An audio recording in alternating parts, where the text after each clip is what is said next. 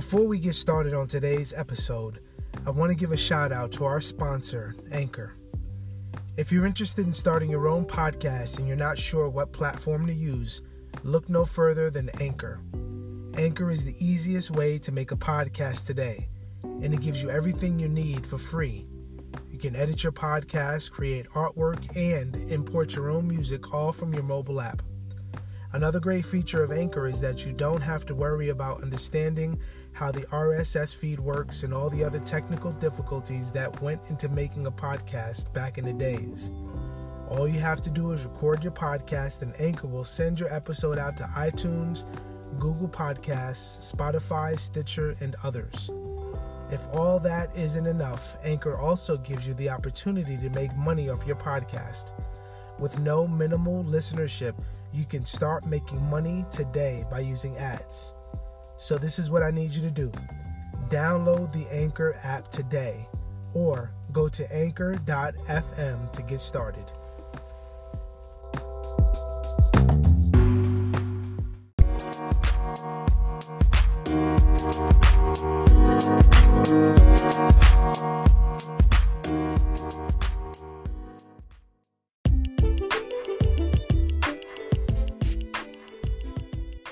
There's a real concern that I have for a lot of individuals who profess to be Christians.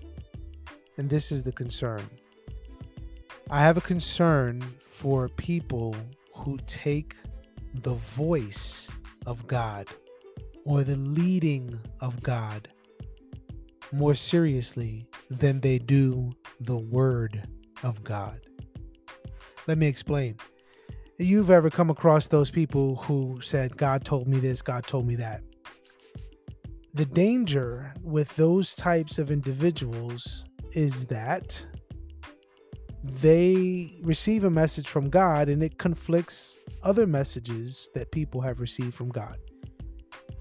And we can be confident that God spoke to us because we feel it within. We are certain, right? We we've had certain experiences that validate that we have heard from God, that God has indeed spoken to us. And yet, all the while, we overlook, we minimize, and we undermine the clear, revealed, spoken word of God outlined in the Bible. Now, I'll give you an example of this in the book of Jonah. Jonah was called by God to go to Nineveh. There was no mistake about God's will, it was clear as day. God said, Go. Jonah responded by saying, No. He knew God's will. He knew exactly what God had called him to do. He didn't need any special revelation. He didn't need anything other than what God had clearly communicated to him. Now, Jonah did get up and go, but he went in the opposite direction. Jonah did go, but he did not go in the direction that God called him to go. And so what happens? Jonah goes and he finds a ship. Well, look at this. Look at the providence of God a ship is provided. Look at that. So he pays the fee and he gets on the ship and he is exhausted because how could you not be when you're running from God? And he falls asleep at the bottom of the ship. And he is knocked out. Make no mistake about it. He's so tired, he's so exhausted from his journey that the captain has to come and wake him up. And Jonah hears the word, goes in the opposite direction, and now we have providence. Providence provides a ship for him that would meet him at the right time so that Jonah can get on. We don't know the time of day. Let's suppose it was the last ship of the day. Well, goodness gracious, I got the last ship. Maybe God has overlooked my sin. Maybe God has turned a blind eye, or maybe God has said, you know what, Jonah, forget it. You want to live in disobedience, then leave it at that. I'll call someone else. And Jonah thought that God was done with him. And he was indeed content with that. But I love the comments that Sinclair Ferguson makes in his commentary on the book of Jonah.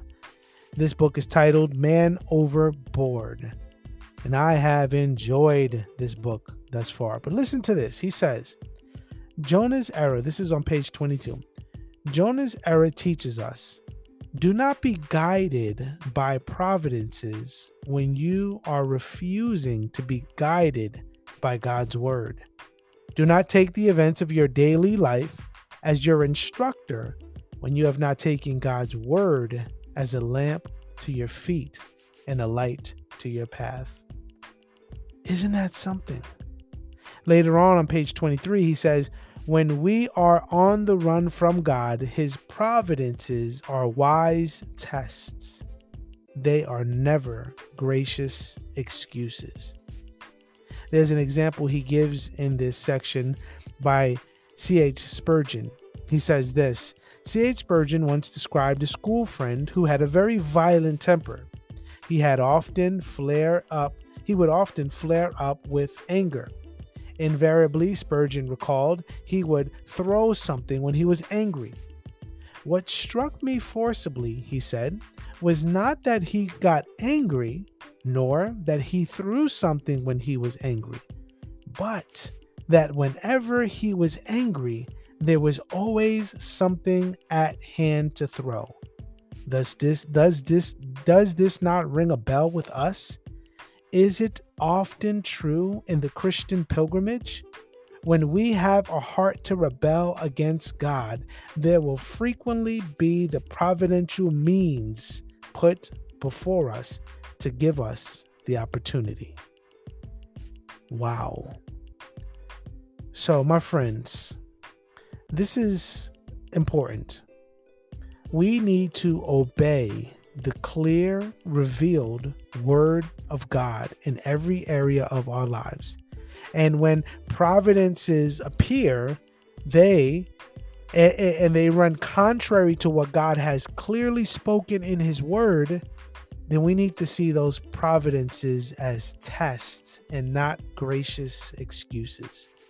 We need to take the Word of God more seriously than any subjective feeling we have, any dream that we received, any internal interpretation from man or from our own even bad hermeneutics. We need to rightly divide the Word of God and we need to rightly apply the Word of God. But make no mistake about it, Scripture is clear it is necessary, it is sufficient, and it is inerrant. May we be guided by the Word of God. May the Lord give us eyes to see and ears to hear His spoken word. Grace and peace.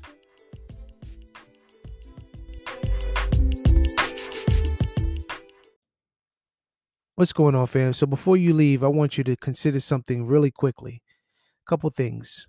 First, if you like this podcast, do me a favor and share it with your friends and family. It would mean a lot and go a long way if you shared this podcast with others.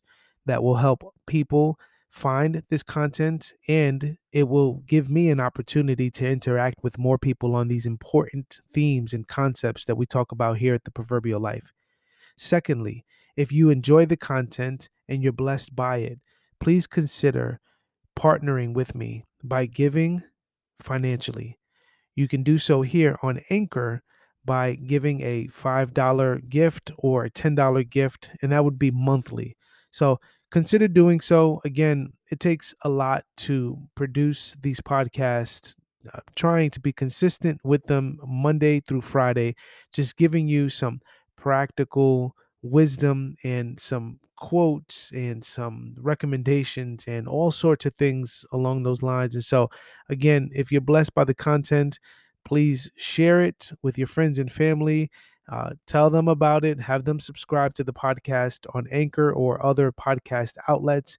And again, if you are blessed by the content and you're able to financially give, please consider doing so. Again, thank you for listening. This is the Proverbial Life, a podcast where we encourage Christians to look to Christ, live wisely, and leave a legacy behind for his name's sake. Grace and peace.